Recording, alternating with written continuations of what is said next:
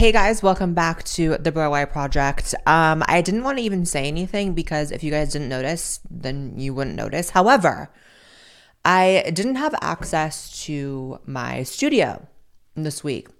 And I was like, okay, I have two options here. I can quickly build a set and try to make it look as identical as possible to the podcast that I filmed the show in. Or I can just not put out an episode this week. Not happening. So I rushed, I put it together. Let me know what you guys think. I feel like it looks the same, if not better. Uh, so yeah, I shouldn't have even said anything. I should have just waited to see if the comments said anything. Anyways, listen, we have a lot to talk about today. We have a lot of people to talk about today.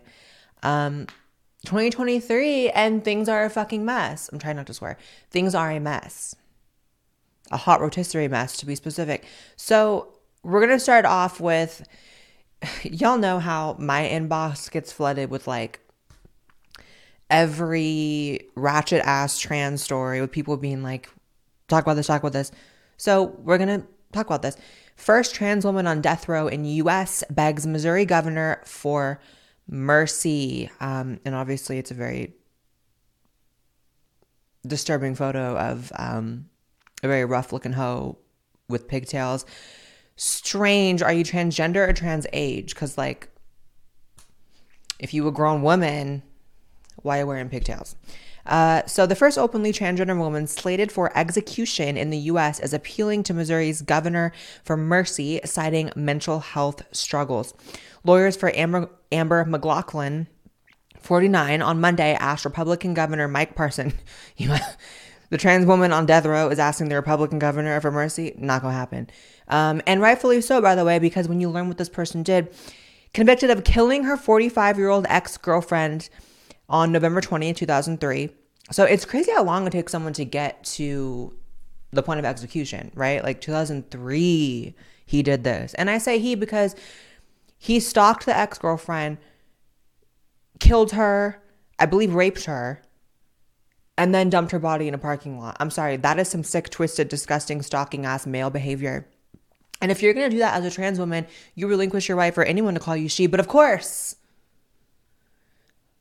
when someone is convicted of a murder, a trans person, what do the wokies on Twitter have to say about it? Not, you know, condolences to the victim, not, oh my God, this is terrible, not, oh my God, justice. It's, can we just please not misgender her? Who? Oh my God. So, also, um, previously, Miss Amber McLaughlin was convicted of raping a teenager. So this is like the scum of the earth. This person should be like just taken out. Like I have mixed feelings about the death penalty. I actually do. Um, I don't like the idea of the state being able to take someone out. Um, but with that being said, I am able to look at individual cases and be like, but this person should be taken out, and whoever or whatever does it, like. I'm not going to cry about it. I'm not going to shed a tear. You know, if we want to reform the death penalty and have that conversation, we can have that but I'm also not going to cry over Amber McLaughlin being put out. Um, in a plea, Amber said, I don't agree with it. Speaking of the death sentence, people should know I'm mentally ill.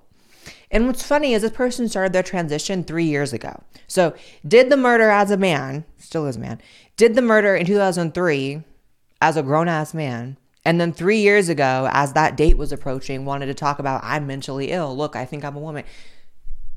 that's gonna be clipped out of context or is it in context?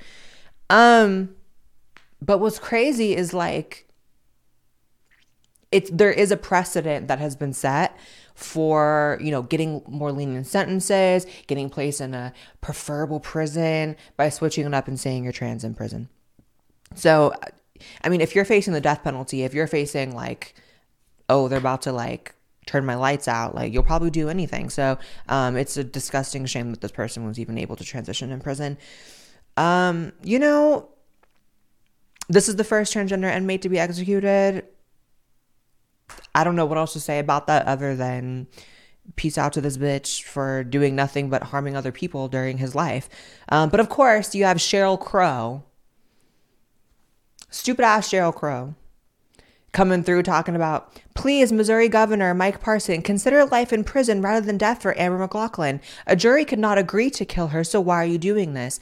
Please pray that God touches Governor Parson's heart with compassion.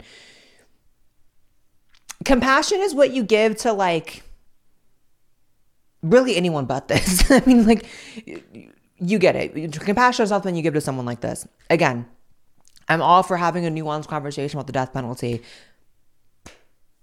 there's not much nuance to be had that this person doesn't deserve to live. Like raped people, killed people, like just just it's a wrap for you. It also might be a wrap, potentially, possibly, for Andrew Tate. So this is all social media can talk about. You know, most of us on January 1st took a sigh of relief, like 2022 didn't take me out, but it did take out Andrew Tate. At the last second, he was arrested on a human trafficking investigation. And my frustration with the story, there's multiple frustrations with the story. We need to get into it. So, the first thing is it's incredibly difficult to find facts about this investigation and about the story and about it's hard to do the research to be like, do I think Andrew Tate is guilty? Do I think he's not? Mostly because if you look up, I, I literally so many keywords into Google and on Twitter to find this information out for myself. I wanted to know. I was like, so is he running a human trafficking scheme? Is he doing that? Like, I personally think that human traffickers deserve, speaking of the death penalty, big topic of the podcast, deserve the death penalty, including Andrew Tate. If Andrew Tate is guilty of, of human trafficking, that is the worst of the worst of the worst and deserves to have the book thrown at him. However, the fact that Andrew Tate is such a um, cultural figure, has been such a figurehead of like woke versus anti woke politics and of the manosphere and all this stuff. There's so many weird biases that go into it when people are talking about this. I mean, even this article I'm pulling up here, you can see on the screen, it's like Vox says the arrest of misogynist influencer Andrew Tate explained. It's like, yeah, if he human trafficked women, like he is a misogynist by definition, really. But at the same time, it's like before someone's proven guilty, it's like, why are we muddying the waters and being like buzzword in the title? It's like, I just can't. I've entered so many different search terms to try to figure out like what are the facts of this case. Like, I want to know how I feel about it. I want to know if this is true. And all you get is like past misogynistic tweets, past sexist things he said, opinions that, you know, the corporate press thinks are bad. It's like, that's not really evidence of human trafficking. not saying it doesn't exist because very well could. Um, and the way in which a lot of people are reacting to it is strange. So a lot of people on the right are blindly defending him because he's one of their guys, which is just so disgusting. It's like, mm, maybe hang it up. But that's what happens, right? The right latches on to celebrities, big names, people with big influences, big influence that agree with them, you know, share their talking points, push their narrative, as the left does too. But the difference is the left has every celebrity, and the right is like scraping for a few. And it's just so crazy how it always ends up being like a Kanye West or like an Andrew Tate or like everyone's like rocking with Roseanne Barr, and then she's like calling black women monkeys, it's like, oh my God, can we catch a break?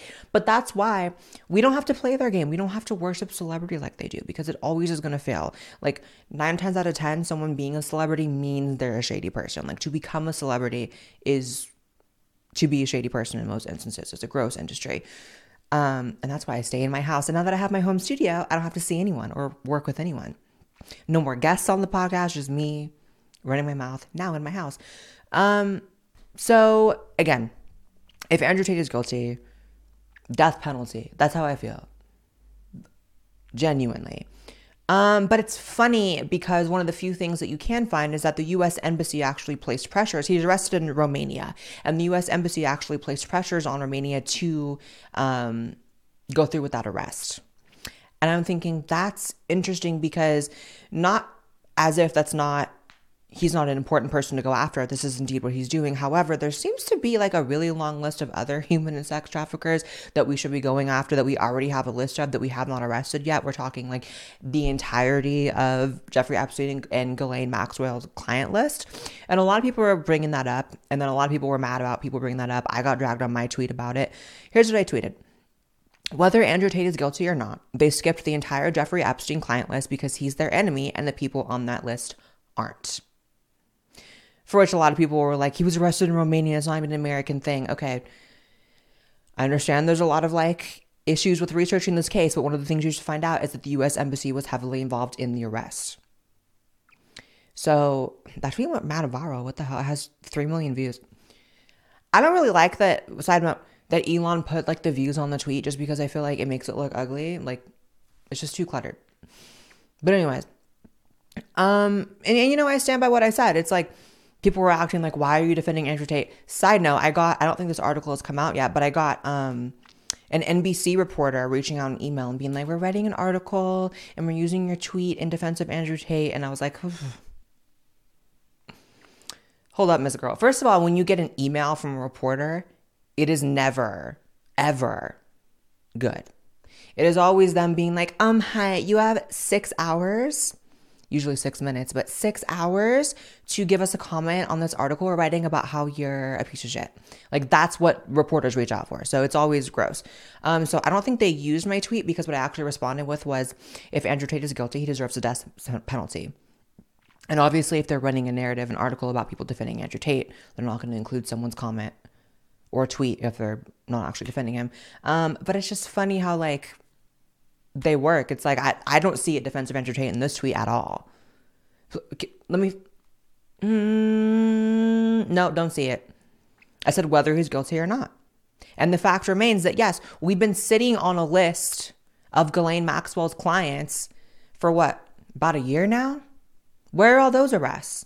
And that's that's the reality is that the people on that list, when I said that they're not the enemy of the regime, of the US Embassy, of the government, is because guess who was on that plane? Allegedly, people like Bill Clinton, Bill Gates, people that they're not just going to go arrest, but they can definitely skip that line and go arrest Andrew Tate. That's easy. Um, so again, it's not about defending him. It's just about like I wish they would be as quick to go after people that they saw as their allies and that they had utility in rather than Andrew Tate, who it's very easy to, you know, and, and there was a lot of conspiracy theories about how his pizza box revealed his location. Wrong. That disgusting trans activist, I believe her name is Alejandra Caraballo or something like that um, the one who was caught in lie after lie after lie, spreading hoax after hoax after hoax, including hoaxes having to do with like shootings, um, admitted that that was a hoax that she made up. Um, that's one of the most disgusting trans activists on Twitter, by the way. Like, I just, I can't with that person. Um, so you know, time will tell what happens with Andrew Tate. Um, I'm not an Andrew Tate fan. I haven't watched much of the content. I've seen some tweets that I'm like, period. Like I agree with. Um, and then some I don't. I'm just like, mm, what a weirdo. But that's the case with a lot of these people in like the manosphere, right? It's like I did a video on Jack Murphy. It's like that whole world is just so gross. Like selling manhood to men is just bizarre. But then I'm I have conflicted feelings about it because I also understand that like manhood is like very much under attack. Hi, I lost that battle. Uh, it's funny sometimes I catch myself like forgetting I'm trans and like it's like oh my god Listen, there is a need for men for content by men that's specifically talking about like masculinity and manhood. Um, I just wish these people didn't always end up being like pieces of shit, like Jack Murphy or Andrew Tate. It's like they're just not. Uh, but you know, it's innocent until proven guilty. So we'll see what happens. I just remembered. Okay, my opinion is officially that he's probably guilty because a year ago I had someone who came to me and said that this was going to happen. And I'm like, how would you know that? It's like something must have been a Bruin. Okay, he probably did. Yeah. It, wow. Okay, we'll see. Jeffree Star news. Haven't talked about Jeffree in a while. Um, I kind of have not wanted to for my safety because Lord knows he can hire somebody to come yoink my ass. Although not now because I do have 11 or 12 guns now. 11 or 12? 11? Yeah, 11. Uh, but back when I was living in a one bedroom apartment, two bedroom apartment in LA with no guns, it's like I was a little shook. Jeffree Star claims he escaped the Illuminati in bizarre tweet. It was a set of tweets, and it was very like, "Are you okay? Like, what's happening?" Um, okay. Jeffree said, What a crazy effing year. I escaped the Illuminati in 2021 and they still haven't killed me. Every day I wake up grateful. Minutes later, he said, In 2020, I was going to expose everything. In a matter of days, the Hollywood elite tried to ruin my entire career, villainize me, and flooded the news with lies to discredit me. If you guys only know the tr- knew the truth about what they are doing to Britney and Kanye. Okay, here's the thing I believe that the Illuminati is real. Do I believe they were necessarily all up in Jeffree's ish? No. Could I be wrong? I could be wrong. But we have to kind of rewind to 2020 and remember I mean, he's talking about how in 2020 he was like majorly canceled, right? And it's so crazy how much stuff changes over time because it's like I was actually involved in that entire Jeffree Star drama. Like, I mean, because I was in contact with Jeffree. Go watch the video. I'm not going to recap it, but basically, my video talking about Jeffree was a really big catalyst in sort of Jeffree's downfall unintentionally. Um, it was one of my most viewed videos ever. I think it got like 2 million views in like two days. I was trending on Twitter. And so I'm like, okay, if you're upset that the Illuminati was like coming for you in 2020, it's like, I'm not in the Illuminati. So right there, I know that, you know what I mean? It's like, what? Um, for me, it's like, sure, you were. In 2020, you were about to expose the Illuminati, I'm sure. How about you do it now then? Put your money where your mouth is. Talk about it now. You live in Wyoming on a ranch with guns and farsightedness. Like, do it now. Why are you waiting? If you're going to do it in 2020, do it now. I'm sure the world would be very grateful. And as far as what they're doing to Britney and Kanye, don't put other people's lives into your narrative. Like, just talk about you, talk about the Illuminati, do it. It's so funny because, like, there's this weird, like, Jeffree has me blocked on Twitter, obviously, since that video. Why would he fuck with me, obviously? Um, but it's funny because it's like, and people have mentioned this there's this weird like parallel with me and Jeffree. It's like I get a pink gun and then Jeffree gets a pink gun. I'm not saying he copied me, but I'm saying like it's we have like weird similarities. I have a pink car. Um, this is crazy. Um, I hope he come. To me, it feels like cope. To me, it feels like I lost everything in 2020. My huge cosmetics company went under in 2020, ended up on the sale rack. I got kicked out of Morphe. I lost everything. So let me be like, oh, actually, it was because I was about to expose the Illuminati. No, you were not. You literally weren't. It's like if you were there, you remember all the sequence of events for what happened during Jeffree's whole like cancellation or whatever. And it's like there's no part of that that was the Illuminati that I could see. I mean, we'll see. You know, it's like I don't even hate Jeffree people are like, how do you feel about Jeffree now? It's like, I don't hate Jeffree. I didn't even hate Jeffree necessarily in the video. I was just like, wow, this was disgusting behavior and I wanted to talk about it. And also my personal interaction with Jeffree. But I don't know. I hope he's okay. I mean, here's the thing when someone goes down that hard, it's like, what else do you want from them? It's like, are you supposed to like roll over and die? Like, I don't know. But also blaming the Illuminati for like your shit. It's like, I think that if the Illuminati was really trying to like induct Jeffree in their stuff, like, why Jeffree? I get that he's, or especially he was like a huge public figure and getting like tons of views and very famous or whatever, but he wasn't exactly J Lo. He wasn't exactly Lady Gaga. You know, he was a YouTuber. Is is the Illuminati inducting YouTubers now? It's like if they're passing out checks, as long as the deal ain't nothing to do with my soul, let me know because I need a check. Uh, but I have to sell my soul, I'm just not here for it. I'm just not here for it. Okay, so this next story is touchy. Touchy, touchy, touchy. Although it really shouldn't be because it's like, I don't know, sometimes you have to have hard conversations, and just is what it is. COVID misin the title of the article is just disgusting, but we'll get to the actual story, right? COVID misinformation spikes in wake of Damar Hamlin's on-field collapse. So, unless you've been living under a rock, you saw on Twitter it was trending, and it still is, I believe, that this football player who was tackled in what people are saying was a very routine tackle, not something that like kills people or gives them heart attacks, um, caused him to have a heart attack. Now, obviously the COVID misinformation they're claiming is people are saying like, oh, he was vaccinated, which not sure how that's misinformation in terms of like Pfizer has now come out and said they're investigating the link between myocarditis and the vaccines. And people were saying since the beginning that there was a link and it was denied and that was misinformation. So I don't trust any of the corporate press to report on this accurately. So the baseless tweets, they say, began to circulate within minutes of Buffalo Bills safety.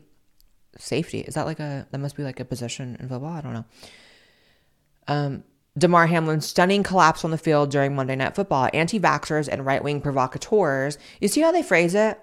It's like, first of all, I'm sick of like, you are not an anti vaxxer if we're being skeptical or rejecting one vaccine out of like all of them, right? It's like, to my knowledge, I've received all my vaccines. All the ones that have a long history of, we know it's like, I got my measles, my whatever, my whatever. It's like, as a child, okay, I wouldn't not give my child like the standard list of vaccines, but it's like, so all of a sudden you're skeptical of one vaccine and it means you're anti vax. That's like saying, like, I didn't like Avatar 2, so I'm anti movie. It's like, I don't like chihuahuas, so I'm anti dog. It's like, are you stupid? No, of course, they know what they're doing. These people, they thrive off like slurring people and labeling people. When it's like you're not anti vax for being skeptical of one vaccine. Um, I would even I would even jump to say like it's strange how quickly people leaped to taking a vaccine one week into being out and like not knowing how it would be. It's like that's weird to me. I'm sorry, that's way weirder than waiting and seeing and even being skeptical of it. It's like whatever. Um, and right wing provocateurs, they can't just be right wingers, right? They can't just be Republicans, right? They can't just be like conservatives. They can't even be center right people. I know a lot of liberals that are skeptical of the vaccine a lot's maybe a lot a big phrase, but some okay. Um and I know actually several libs who were like, I got the first one, but like, why do I have to get like 1600 boosters? And wow, it's really strange how people are having all these heart problems. I get that the amount of gaslighting and the rush of information and how every day it was something new during the COVID saga. Like people, like during the timeline of like lockdowns to the rush for the vaccine to the campaign to get everyone to take the vaccine, it's like there was a lot of information every day, all day. So people kind of forget that like people were so massively shamed into taking the vaccine. Like it, it rested upon transmission. It was like, it's not about you, it's about people around you. Now we know it didn't stop transmission, but it was misinformation to simply read the room, observe life, observe what's happening around you, and be like, oh, everyone I know that's gotten the vaccine is getting COVID and giving each other COVID. But if you said, oh, maybe it doesn't stop transmission, that was misinformation. People are taking notice of people having heart issues. People are taking notice of athletes dropping dead, clutching their heart. There are video compilations on Twitter you can find like people are taking notice and having those conversations are not only necessary but very very important. I guess that's the same thing. Very necessary, very important. You get you you get you get what I'm saying. It's like I don't like how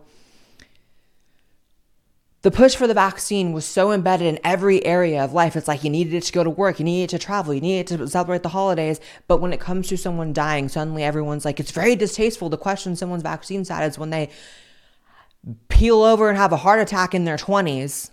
How is that distasteful? It's distasteful of you to keep pushing people to get this when they don't want it or they don't need it. That's the part that's crazy. It's like, what is it? Children have like a, first of all, the survival rate for COVID for everyone is high. But then children, it's like what, like 99.99999%, and every child is still mandated to get it to go to school. Like, what what is going on? Um, and so I tweeted. Shout out to my tweets. I don't know what it is. Like, I don't gain a lot of followers on Twitter rapidly like some people, but like my tweets just be going viral. Like I just wake up, tweet some shit, and it's just like, oh my God. Um, I tweeted, guys, it's inappropriate to question someone's vaccine status when they die. That information was only relevant for employment, travel, education, recreation, dining, access to medical care, celebrating holidays. And I could have added more like attending funerals, having your husband in the room to give birth while you're giving birth. Like it's just like they really segregated society based on this vaccine. And then when people are possibly, I just lost a nail. Are you joking? Oh my God. Um, and then when people are noticing issues with the vaccine, suddenly it's like beyond the pale to talk about. Shut the fuck up. Like people are going to talk about it. Every day I find some new confirmation as to why I'm glad I didn't take the vaccine. First of all, it would have never stopped transmission. I'm not around any elderly people. Even if it stopped transmission, I'm not around any elderly people or people of risk, anyways. But the fact remains that it would have never, anyway. So it was just about me. I'm 29, work out every day, I'm healthy. It's like, it would have been literally like stupid for me to take it. And the sense of like, okay, what is the survival rate of COVID? Okay, what is the rate of complications from the vaccine? Are they comparable? If they're even comparable, I'm not doing it. What's the point of of adding a risk of anything? And you know what's so crazy is like one of the red flags.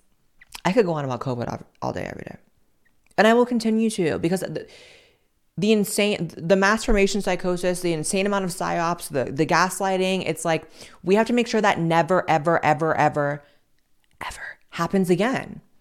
And the fact that there's no national discussion on how to prevent the government from placing law abiding citizens, citizens on house arrest again or telling people that they have to get a vaccine right when it comes out. It's like, how do we make sure that never happens again? And why is there no national discussion on it? Even from people on the right. This is why I'm so thankful for Ron DeSantis for actually going after the pharmaceutical companies. And you have Trump over here selling the vaccine, became, became a vaccine salesman. But we're supposed to believe that Ron DeSantis is the establishment choice. How? How? I voted for Trump twice. Right? But guess what? I never signed up for a Trump cult. I never signed up for an existence of everything this man does. I'm supposed to be like, oh my God, yes, yes, yes, yeah. First of all, the swamp has not been drained, never was. Second of all, you have Ron DeSantis who's going after the vaccine, and you have Trump who's just selling it. And I'm supposed to, and which is the more establishment position? Trump, which is everyone take the vaccine, get your boosters, or Ron DeSantis, who's like, um, can we hold these pharmaceutical companies accountable for like literally anything ever? Which is more establishment? Answer it honestly. Whether you're in on board with Trump or not, just answer that question honestly. And then please explain to me how he's more establishment. People were pulling up a clip of him of um, Ron DeSantis uh, praising the Bushes or something like praising George Bush like like a decade ago, and it's like, okay, and Trump gave money to the Clintons. Trump gave money to the Clintons, and you're mad at Ron DeSantis, who has been a Republican the entire time. At one point in time, saying he liked Bush? Wasn't every Republican at one point saying they liked Bush? I just don't get it. It's like, and I also don't buy into the whole like, this is infighting, like, this is. Guess what? A certain amount of infighting needs to go down, especially if we're choosing who we want to vote for to be our next president. And I'm all in DeSantis. I'm sorry. It, to me, it's a no brainer. Also, I have a slight um, bias in the game because I really like Christina Pushaw and I want her to be the press secretary because she's just everything. Um, and she has tweeted like a lot of nice things about me. She's really cool. So to, to, again, to me, there's no comparison. Here's the thing. I do think a lot of right wingers get very tacky when every person who dies are like, mm, the vax. It's like, okay, people died before the vax. People are going to die now. Celebrities are going to die. People are going to die under weird circumstances. It is not always the goddamn vax. However, there is something to question about young, healthy people. There are teenagers getting heart attacks, young, healthy people peeling over from heart attacks. This is not normal. You're not going to gaslight me into thinking the heart attacks are normal for people in their 20s, 30s, or even 40s, even 50s. Like these, this, this is not normal. Well, 50s maybe. it it's really really sad. I remember a time when like the left was anti big pharma. Does anyone miss like old school left? And by old school, I literally mean like 2012, 2013, maybe even 2014 when it was like, okay, we're just gonna get gay marriage in. And um, at that point, they were anti big pharma. And now it's like the opposite. It's like the party that was once anti big pharma is now like, we got to give everyone puberty blockers and every vaccine and every booster, and everyone has to be an antidepressant. Why are antidepressants an aesthetic, by the way? And why is that so much more like there's just certain things that are unique to me in which I observe like the ways in which people are sort of separated. So like for whatever reason, like glorification of antidepressants and medication for like personality disorders and all that are so glorified on the left. Whereas on the right, they have an equally toxic thing where they're like, depression isn't real. It's like, okay, calm down. That's ignorant as well. But it's like, I always say that someday there's going to be some studies on this timeline in humanity where there is this like disgusting obsession with medicalization. How every kid needs to be medicated because he's not behaving in class. How if you're not up to your 16th booster right on time, you're getting shunned by people. It's like I just I can't. Funny story is like I was one of those kids that was medicated um at a young age. Like I remember okay, so I've talked about before on my channel how like I had a rough childhood, bitch. It's rougher than y'all even know, actually. I've given y'all like small snippets.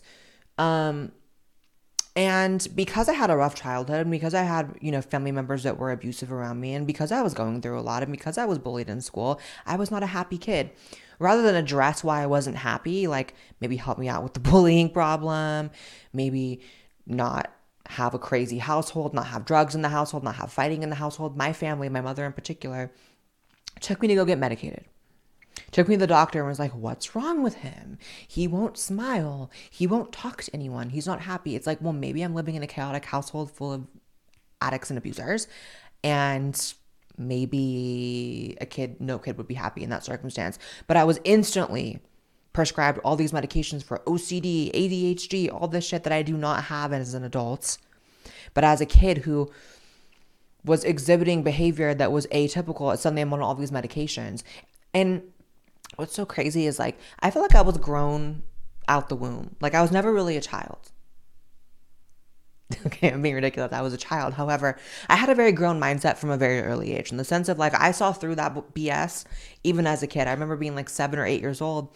Actually, this was probably closer to like nine or 10 years old when I was getting all the diagnoses from ADHD, OCD.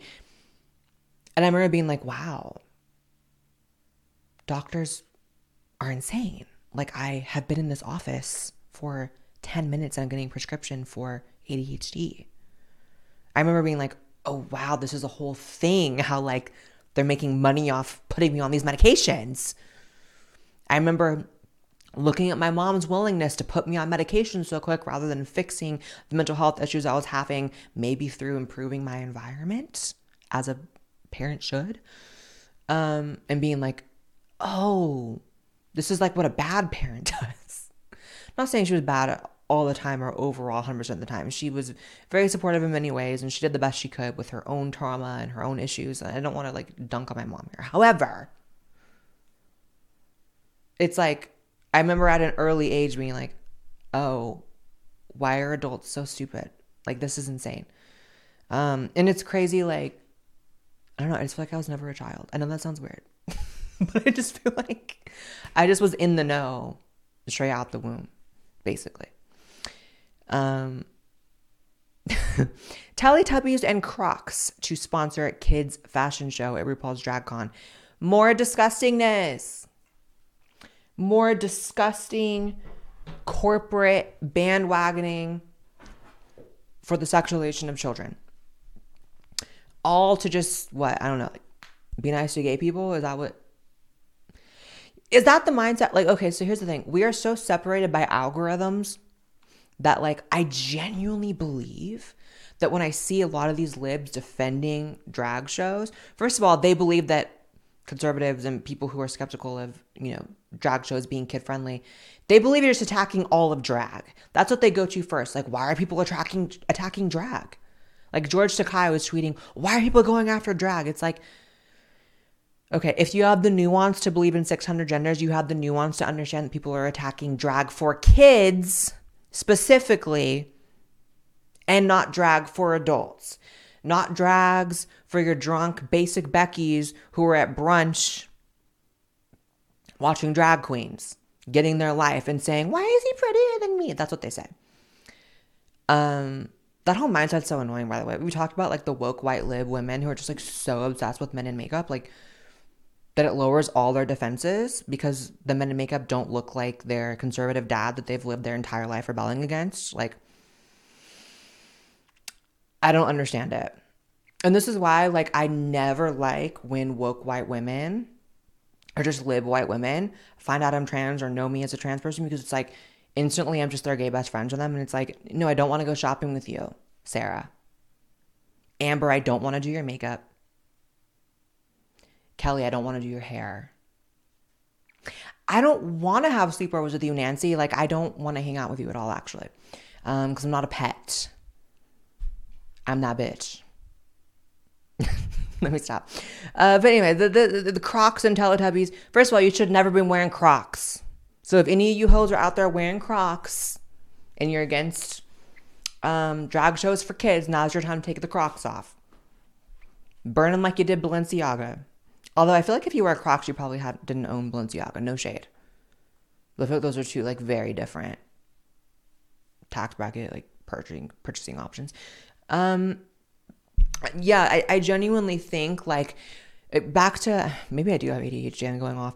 Back to the fact that we are so separated by algorithms, I genuinely believe that a lot, not all, maybe not even most, but a lot of the libs who defend the drag for kids stuff don't actually have anything come up on their timeline that actually looks nefarious. So they don't see like that really one bad drag show with the root the um reindeers humping each other and the you know drag queens talking about sex on stage and the big yitties. It's like i genuinely believe they probably don't come across, across those clips because we are so separated by algorithms. And that's another reason why it's so toxic that big tech has such a hold over politics because it's like and the same goes for me by the way. I know very well that i'm glued into a right-wing algorithm although much less so than like a lot of other right-wing influencers because it's like I consciously make an effort to listen to leftist viewpoints. I actually do. Like most of the left, most of the news I consume is from leftist sources because I'm able to kind of like sift through the BS, and it helps me strengthen my own positions. By the way, um, but I know there's probably a lot of stuff I don't see because of the algorithm separation, and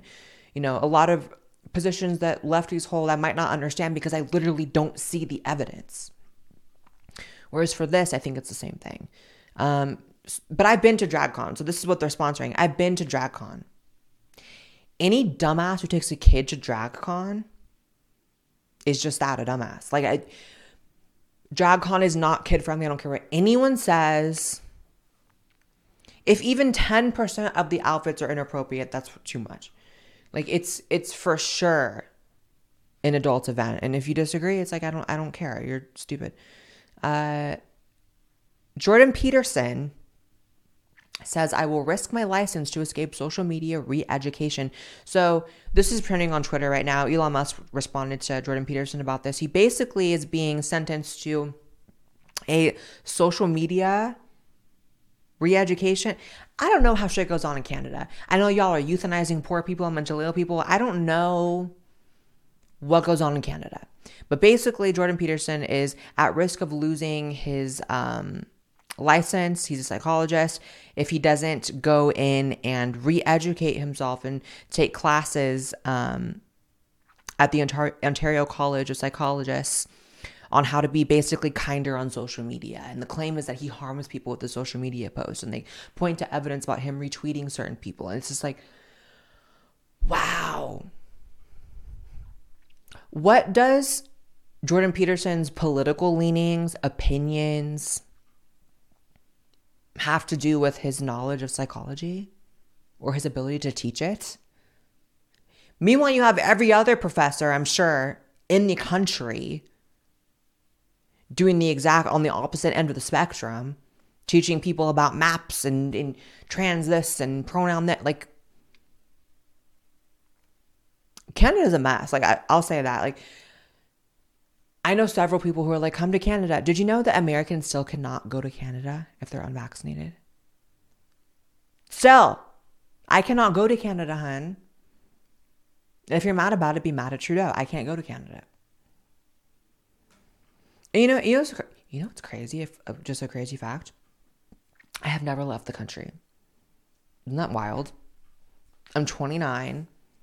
Am I 29 and a half yet? No. I'm hanging on to the two. I have one year left in my 20s. Um, but it's crazy that I've never left the country because, you know, you just think that I would. And I've definitely gotten, you know, a lot of invites throughout my career and stuff. But it's like, uh, I guess I'm just so goddamn American that I'm like, where would I go? But I definitely want to leave the country this year. I got my passport recently because I was like, I gotta go. I, I, I, I gotta go. Maybe I'll go to Thailand, back to my homeland go see the girls, meet my people. You know what I'm saying? Um, or my DNA results said that I'm from Ghana, so maybe I'll go to Africa. Stay tuned for Blaire Takes Ghana and Blaire Takes Thailand coming this year. Uh, but Canada looking like I can't go to you because of how woke and crazy it is. Um, shout out to Jordan Peterson who recently followed me, um, as he should because I've defended him before, and it's like really like your daughter follows me, you can't follow me. So thank you, Jordan Peterson. Um, here is the evidence uh, that he is harming people with his words, and he has to go risk losing his license now. So he wrote, I retweeted a comment made by conservative leader Pierre, I can't pronounce that, about the unnecessary severity of COVID lockdowns. So disagree with COVID lockdowns? Can't be a psychologist in Canada. Criticizing Prime Minister jo- Justin Trudeau having a criticism of the leader. Is this North Korea? Canada, are you trying to be North Korea? You can't be critical of the leader of the country or you can't be a psychologist. Are you. I criticize uh, Justin Trudeau's former chief of staff, Gerald Butts. Same thing. I criticize an Ottawa city councilor. Same thing. So this is what it is. It's about power and submission. It's the fact that there's a huge figure in Canada who they can't get to submit, and they're mad about it. Uh, also says he made a joke about the Prime Minister of New Zealand.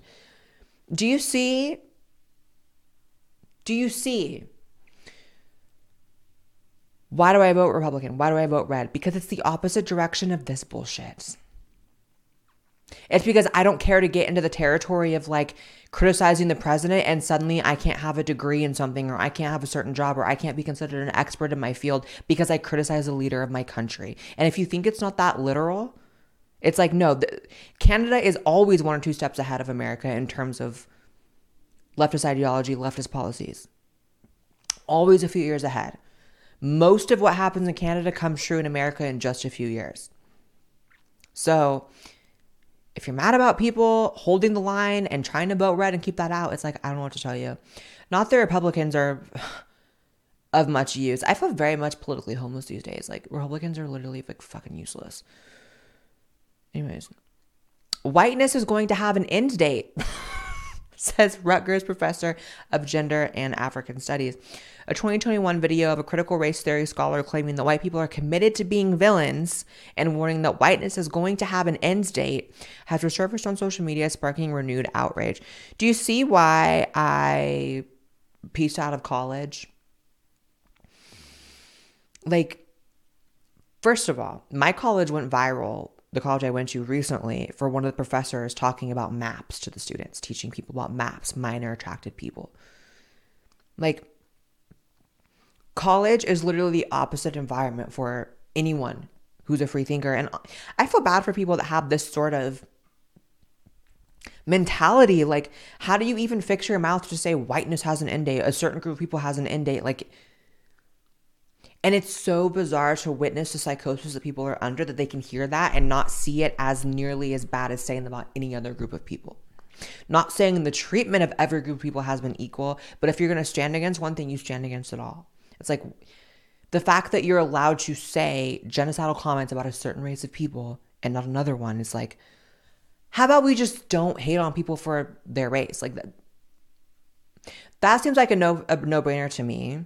I really do miss the period of time in which I'm not going to say racism was over, but I definitely, and if you're around my age group, 30, Um, millennials, if you're around my age group, you know what I'm talking about. It's like the 90s to like 2012 was like society was not hyper focused on race and it was all the better for it. It was like a golden age of like, yeah, there's still racism, but everyone's against it and but we're not gonna make race the focus of everything. And I felt like it was better. I say the same thing all the time about trans issues. I'm like, when the it, when there wasn't so much hyper focusing on trans stuff, trans people were much happier. The girls tell me that all the time, by the way. Whenever I hear from like um, a little bit older trans women, for which, by the way, most trans celebrities have been in my DMs. Most trans influencers have been in my DMs. And what you hear about a lot of that from a lot of them is that like things were better when people weren't so knowledgeable about trans stuff. It's like now you have women, biological women, getting clocked in public bathrooms by people being like, "You're a man, get out." It's like, wow, it's like rough out here. People are way too focused on what a trans person looks like, what a trans person does. It's like just stop talking about it. And I know I'm part of the problem, but if everyone else is talking about it, I need to be talking about it. You know what I mean? It's like I encourage everyone else to stop talking about it, and then I will. Um, but you know what I mean? It was, there's just like less. Whenever like gender or race or sexuality becomes so hyper focused, it just breeds more hate because people get resentful of it being shoved down their throats. So there was a time where people weren't knowledgeable about trans stuff. They were just like, oh, yeah, they had like a baseline knowledge of like some people do that.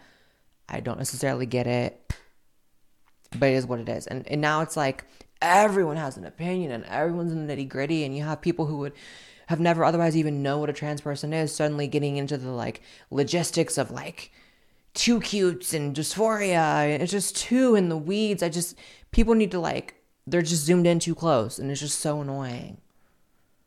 Um, anyways, on to speaking of trans, my favorite segment of the podcast. And I believe it's you guys as well, from what I hear. Reacting to woke TikToks, and this time we are focusing on I like to pick a theme for the woke TikToks that we react to. This one is uh, dating preferences are transphobic, which I've talked about before. Maybe it's my narcissism. I just expect that like when I make videos, they get like a ton of views as like one of the most followed trans people in the community that like certain issues would just die down after that. Like if I make a video that gets a million views about how it's not transphobic to not date a trans person, I would just assume that the issue would kind of die down a little bit. Like not just get more, right? But that's the opposite. But we got to keep talking about it as long as these freaks are doing this. So this person, let's just let's just watch this person. Um, for the audio listeners, as always, these trans people that come on here ranting. Not that long hair makes a woman, but you would think if you're trying to transition into a woman, you wouldn't have a Justin Bieber haircut.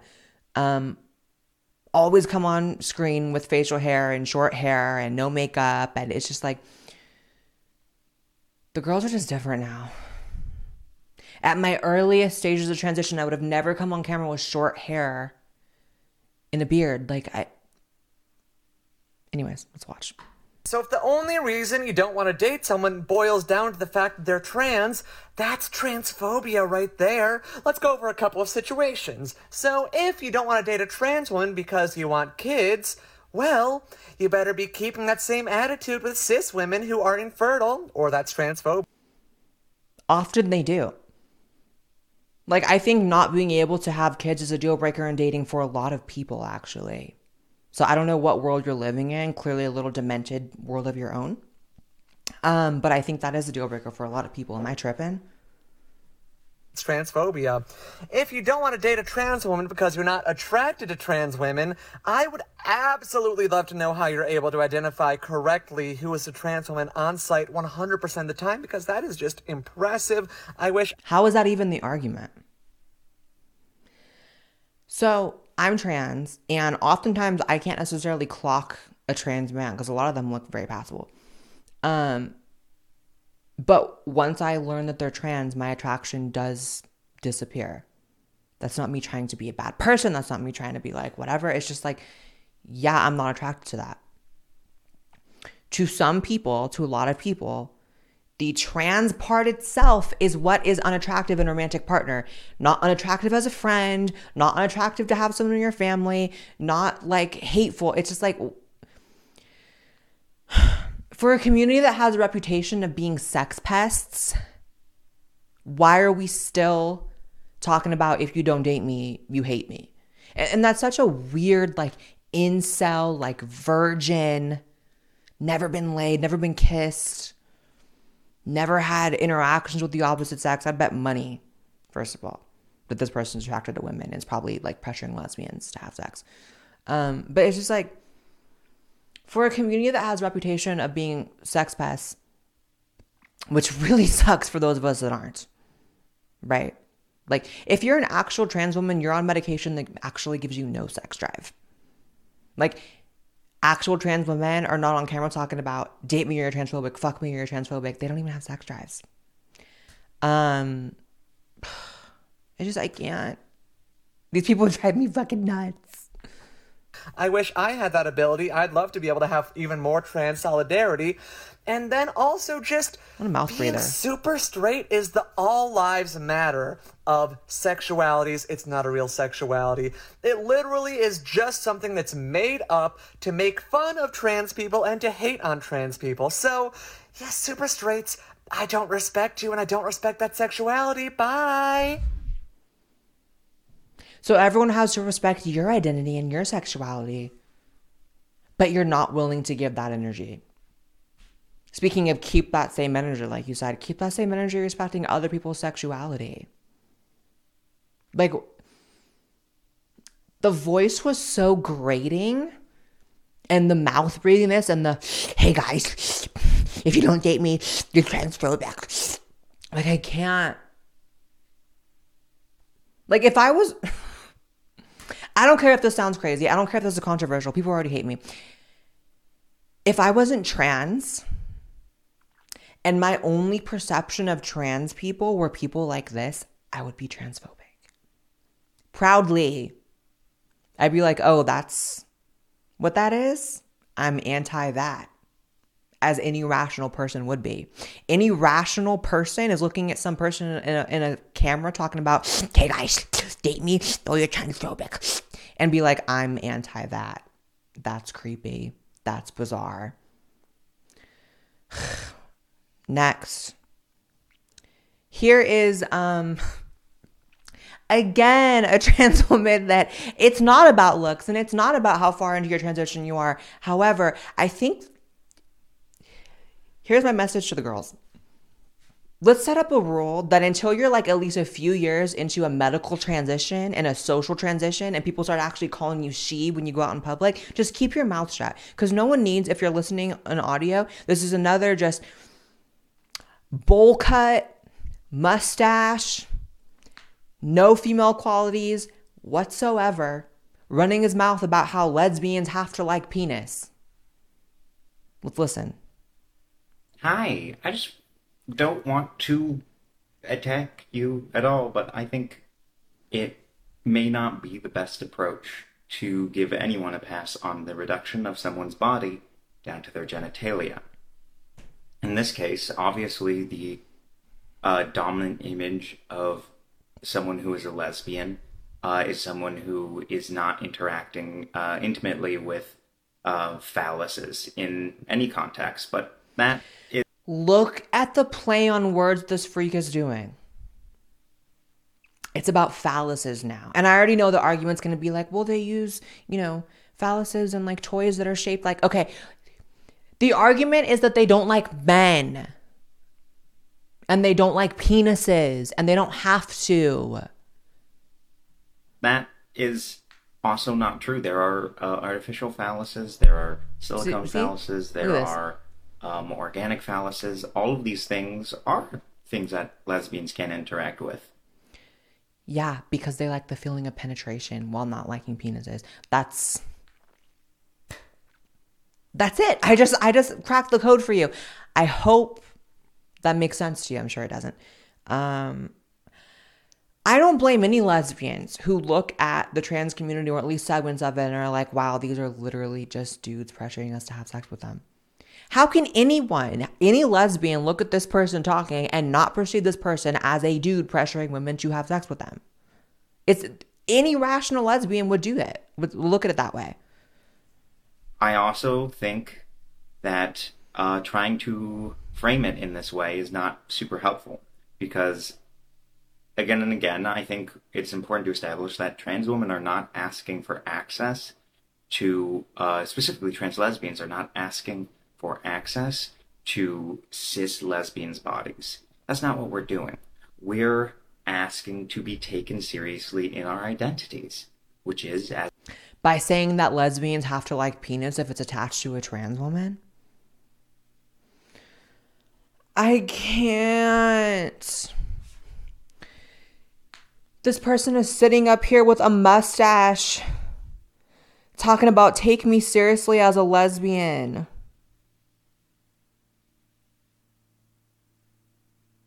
It's just like it gets to a point where it's like, what? I can't. as a lesbian and to be able to comfortably attend lesbian events. Uh, all these sorts of things, which some events I have and I've been comfortable, some events I have and I have not.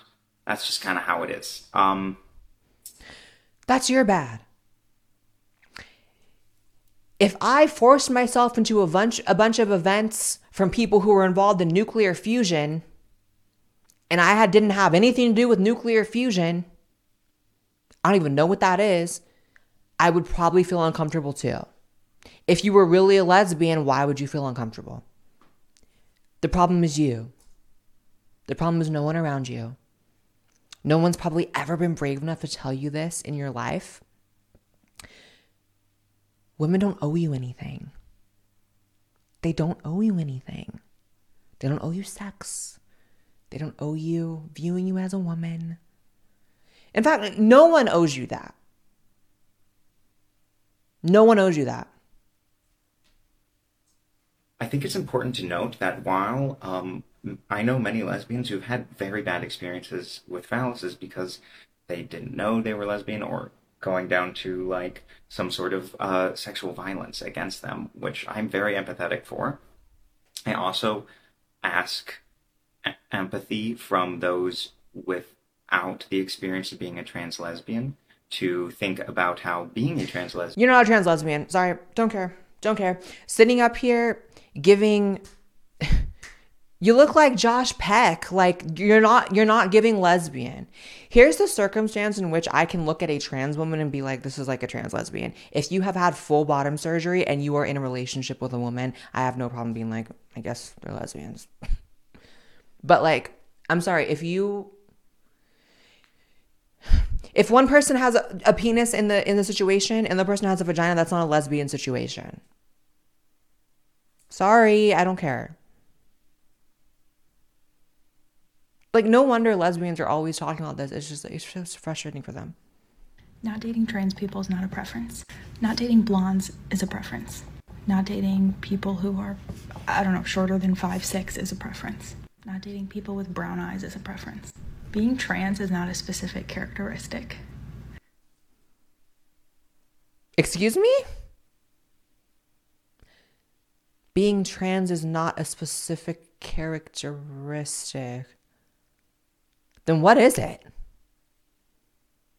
But then again, to these people, it's just some abstract concept that means nothing and everything at the same time. So that makes sense that you wouldn't think it's a specific characteristic, but it very much is. It's very much a distinct part of who, of what someone is, who they are, the role they play in society, their appearance, their fertility, all of it. And, and Amber, I can tell this person isn't trans. This is just a Sarah coming up, taking up for trans people. Uh, if no trans person has said this, I'll say it. No, thank you. We don't need you. We don't need you, Gretchen. Don't need you to speak for us. Don't need you to speak for me. Making things worse.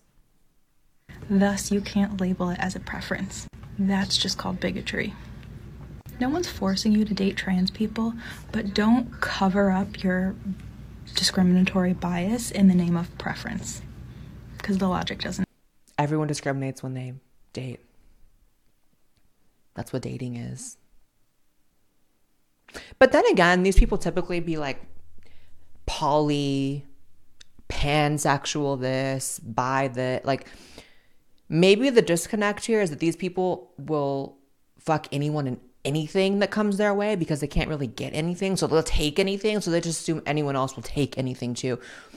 Most people, if you wake up and brush your teeth and have a job and wash your ass, have at least a decent pick of who they would like to date. Have a few parameters, you know, have a few conditions. Doesn't mean they're picky, but have a few things on their list of like, has to be this. And for most people, a penis or a vagina is on that list. I always say, not wanting to not date trans people is not transphobic. In my case, it just means you have bad taste because who the fuck wouldn't want to date me? But, you know, it is what it is. Um, Carly, please don't speak for us anymore. We don't need you. Go home. Talk about what you want to talk about, like Bath and Body Works, the recent Starbucks cup you bought. Speaking of, isn't this one cute? I'm officially unleashing my uh, basic. I'm holding up a pink Starbucks cup. Next. All right, I will assume that you asked this question in the way that you really want Oh my to learn. God. So I will explain all the ways This person looks that like a ghost. it is okay. Let's say that you're attracted to women. Well, if you're attracted to women, then you're attracted to cis women, trans women without bottom surgery, and trans women with bottom surgery. If you're attracted to um, VJ, then you could be attracted to a cis woman, a trans man without bottom surgery, a trans woman with bottom surgery, or a non-binary person, which depending on their I'm not even following. This person is just like literally a freak. If you have to convince people to be attracted to a certain thing, there's an issue. And it's weird. Like, it, and people don't talk about this, but it's like, I don't know. If anyone was in my face trying to convince me, well, Blaire, if you're attracted to men, that must mean you're also attracted to little people who are men. What if I don't want to date a little person? Not that I have anything against them. My best friend's a little person. But it's like, no. Being attracted to women doesn't mean you're attracted to all kinds of women, even if you include trans women in that. And I'm sorry, I don't think the fact that you're trans is the reason you can't get a date. Look at you. For audio listeners, it's like I've never seen someone look more ghostly. Like, is this person actually alive or am I hallucinating? And I'm sorry if I'm being mean, but I feel like pressuring people to have sex or date people is a lot meaner. I feel like that's a lot meaner than being like, why you look like a ghost? It's giving evil ghost. It's giving demon. It's not giving Casper the Friendly Ghost. Moving on, because I really can't take these people. I'm just over it. Stanford releases guide against harmful language, including the word American. Can we talk about the faction of the country who finds it honorable, cool, smart, trendy to hate being American if you're an American? Like, where else do you want to go then?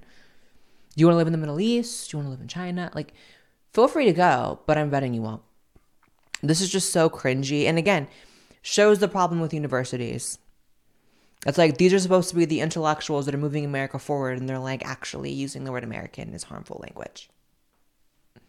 And I've always said it's very disturbing that we've gotten to the point where if you see an American flag in someone's bio, people call them racist. It's like, wow, like, I don't know. I'm over it, y'all. That is it for this episode. I love you guys so much. Please, please, please rate this episode or this show, The Blaire White Project, that we are currently on, on Spotify because it helps me out so, so, so much. We have so many ratings on Spotify and um, I'm very appreciative, but we can get it even higher. So please go do that. It takes only two seconds and I love you forever. Follow me on Twitter and Instagram.